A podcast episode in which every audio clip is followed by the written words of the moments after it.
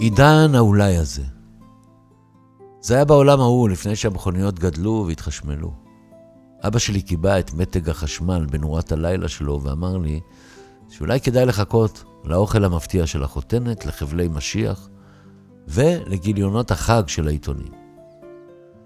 למה לחבלי משיח היה ברור? כי הרי מישהו היה צריך למשוך אותנו ממצבנו התחתון למעלה. למה לחכות לאוכל של החותנת? עוד נגיע לזה בהמשך. אבל למה לגיליונות החג? שאלתי אותו. כי אנשים לפני החג מספרים ברעיונות עומק המון סיפורים בוסטריים ומעוררי מחשבה.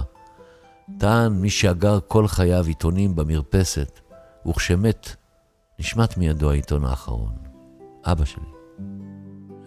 וככה לפני שבוע, כשגיליונות טרום החג נחתו בחצרי, חשתי כאילו אני חי שוב ב-old age, לעומת ה-new age, ונרדמתי במיטה בריאיון עם טרנטינו הידוע, עוד נגיע אליו. ואפילו עם עמית סגל הלא מתמסר בקלות. אבל השאלה שהטרידה אותי הייתה, מי היה חסר בגיליונות? במילים אחרות, את מי רציתי שאולי יראיינו? למשל, אולי לקראת שנת הלימודים החדשה את ההורים מגן בית הספר של הנכדושים שלי, שמדברים בשפה אלטרנטיבית, ווטסאפית, אינסטגרמית חדשה, ולא תמיד מובנת לי. ואולי רעיון אחרון עם צ'ארלי ווטס, המתופף של הסטונס, הרולינג סטונס, שתמיד היה נראה לי מבין לגילו, והלך לעולמו בגיל 80.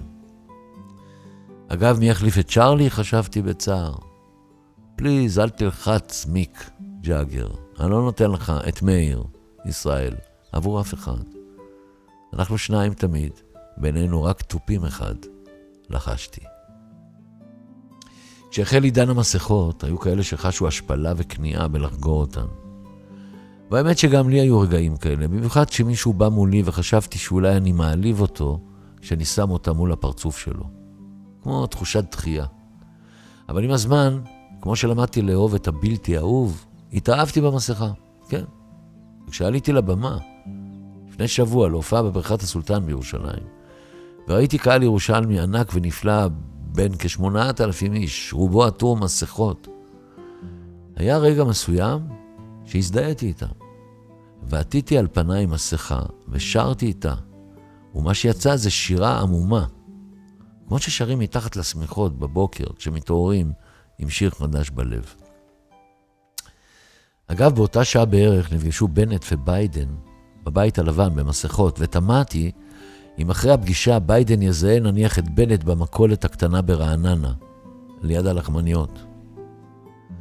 אז לפחות אצלנו, רוב הקהל הירושלמי המסור והענק היה ממוסך יחסית.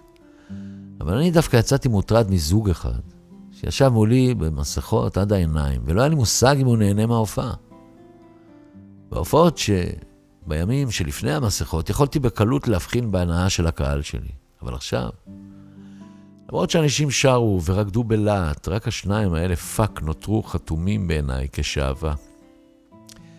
כי שום רגש אנושי ברור לא נפלט מהם.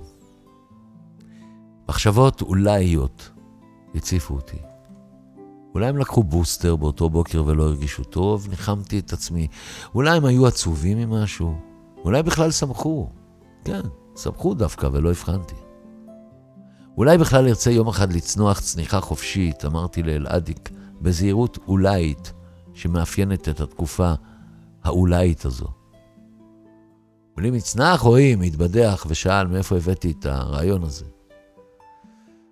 אני עובר המון בנסיעות מעל חוף הבונים, איפה שאזרחים צולחים חופשי ממטוסים, ולמרות שלא פעם, אני חושב שאחד הצנחנים הנחת לי על הווישרי של הרכב שלי, התפתחה אצלי תשוקה קלה, ואולי לצנוח. אין לך צ'אנס, אמר אלעדי כשמכיר את הפחדים שלי על כל סוגיהם. ובמיוחד את ההוא הקרוי פחד גבהים, אותו אני סוחר עוד מהטיול, מהמסע מים אל ים, בין קיבוץ אילון לחוקוק, שבו נתקעתי בגיל 13 על גבי צינור מעל הנחל, מכווץ ומבוהל. וכמובן לא סיפרתי לאף אחד. הרי מאז גם במרפסת בניין בין ארבע קומות, קר לך בידיים, אמר אלעדיק, והוסיף שיש פער בין החלומות הרומנטיים שלנו לפרקטיקה, והביא לדוגמה את הסדרה חתונמי. טוב, נכנעתי. אחר כך דיברנו על צניחות עפעפיים אצל אנשים שאנחנו מכירים. הנה אני מגיע לטרנטינו. כי כשאקו"ם חילקה את פרסיה השנתיים, הצצתי בתמונה שלו, יושב בטקס, מביט לעבר חנן בן ארי וחבריו קוטפי הפרסים, ולרגע שאלתי את עצמי, מה הוא עושה שם? הרי הוא לא הוציא לאחרונה דואט עם עדן. אבל אז הבנתי שקוונטין שלנו בא לפרגן לחותנת שלו, שמרית אור, כותבת השירים שקיבלה פרס מפעל חיים על השירים הנהדרים שכתבה, למשל מרילו. יש לי הערכה לגאון הקולנוע שוויתר על היו זמנים בהוליווד והלך אחרי אהבתו לאשתו להסתובב בהיו זמנים בקופי בין ברחוב יהודה המכבי. עד פארק הירקון שבו נתקלתי בו פעם על אופניים, ורכבתי אחריו בתקווה שיבחין בי וייתן לי תפקיד בממזרים חסרי כבוד שניים. אתה יודע מה? הוא ייתן לצביקה לפניך, אמר אלעדיק. ולאור הדברים אני רוצה לציין בהזדמנות חגיגית זו את המקום השמור אצלי לחותנות ולחותנים. מהחותנת הראשונה שלי שהייתה עושה לי קציצות נהדרות, ועד לנוכחית שתחיה, שעושה הכל כדי לפרגן לי. והחותן שלי, שגם הוא היה עושה פעם קציצות מופלאות ומדויקות מגזר קצוץ עם שום, אבל הפסיק עם השנים, וחבל. אם אקו"ם הייתה מחלקת נניח את פרס האהבה וההערכה שלי אליהם, הייתי בא, מתיישב לידם ומפרגן ביג טיים, לא פחות מטרנטינו.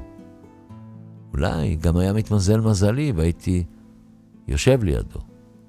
בשביל תפקיד, זוכרים? לא, לא ויתרתי כנראה.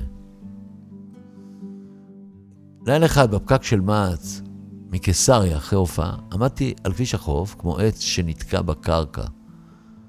הקשבתי לגאולה אבן ששוחחה ברדיופון עם דוקטורית בשם קירה רדינסקי, שניבאה את אחת הנבואות הכי אופטימיות ששמעתי לאחרונה. לא, לא את נפילת הקורונה או נפילת האימפריה הטליבנית. לא אלה, חבל. הדוקטור רדינסקי העלתה סברה שאדם שיחיה פה עד גיל 200, אולי כבר נולד ומסתובב פה בינינו. הרעיון כל כך קסם לי, עד שלמחרת כבר התחלתי להציץ באנשים באובססיביות ולחשוב שאולי זה הוא ואולי זה היא, אולי זה הם, או אולי אנחנו. אולי זה בכלל אתה, אמרתי לאלעדיק. אם אני, אז גם אתה, ענה בסולידריות. פנס הבהב מעל הרחוב. מישהו צנח מלמעלה ונחת על הקרקע היבשה. ואני ואלעדיק הבטנו בנוחת שנראה מצד אחד גיבור על, ומצד שני עובד עצות. כאילו הגיע למקום שלא ראה מימיו קודם. אחר כך חמלנו עליו והצענו לו את האייפונים שלנו לצלצל כדי שיאספו אותו. אני חושב שראינו את מי שיחיה פה עד 200, מלמלתי כשנסע. אולי, אמר אלעדיק, כשפסע לידי.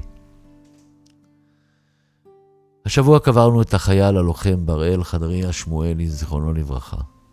כמה עצוב על גבר צעיר ויפה כל כך, שעזב אותנו בשיא עלומיו. ושוב מסתבר שאנחנו חיים במעגלים של עצב. אבל כמו שיש שעון שמעורר אותנו, יש גם שעון שמרדים.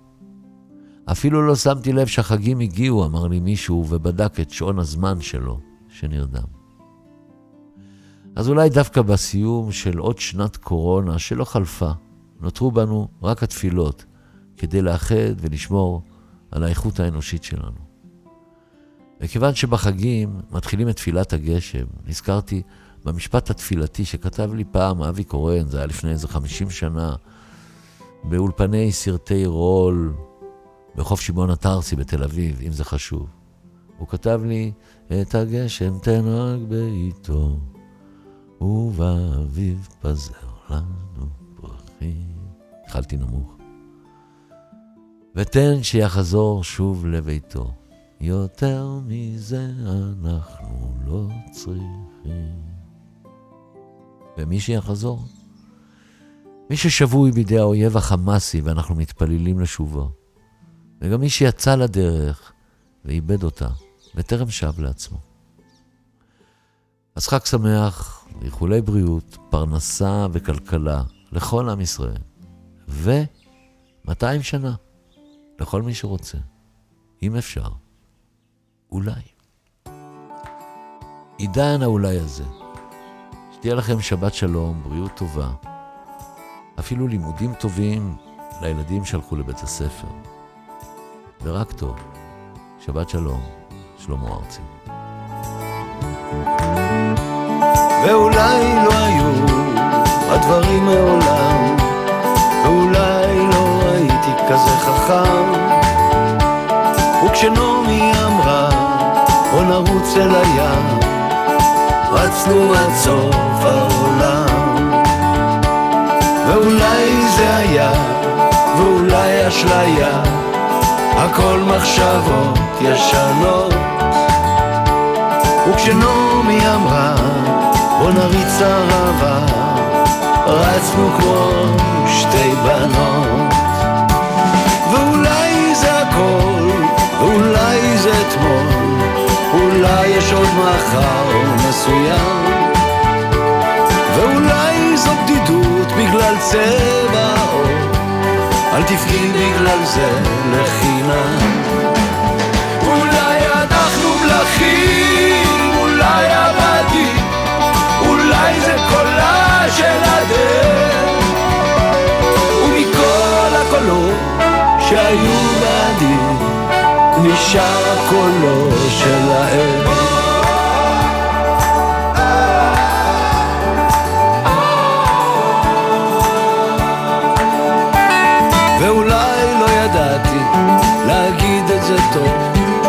טעיתי ברוב המילים. וכשנעמי אמרה, בוא נלך עד הסוף, רצתי איתה לגליל. ואולי תאהבי אותי עד הסוף, בפחדים ובלי היסוסים. אני רק בן אדם שעומד על החוף ומחכה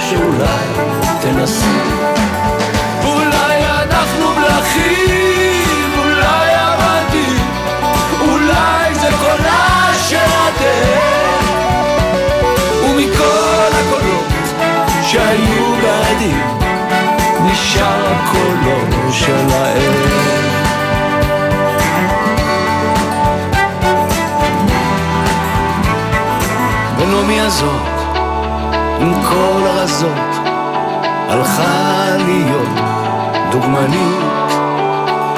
כי אולי היא חשבה שככה זה טוב לחיות, אולי היא הייתה הגיונית. כך נשארתי אולי, עומד מול חיי, כי אולי לא ידעתי הרבה. כשהשמש שקעה הלכתי לי ודי, וכתבתי לנעמי דבר כזה. אולי אנחנו מלכים, אולי עבדים, אולי זה קולה של הדרך. ומכל הקולות שהיו בעדי, נשאר הקולו של הערב.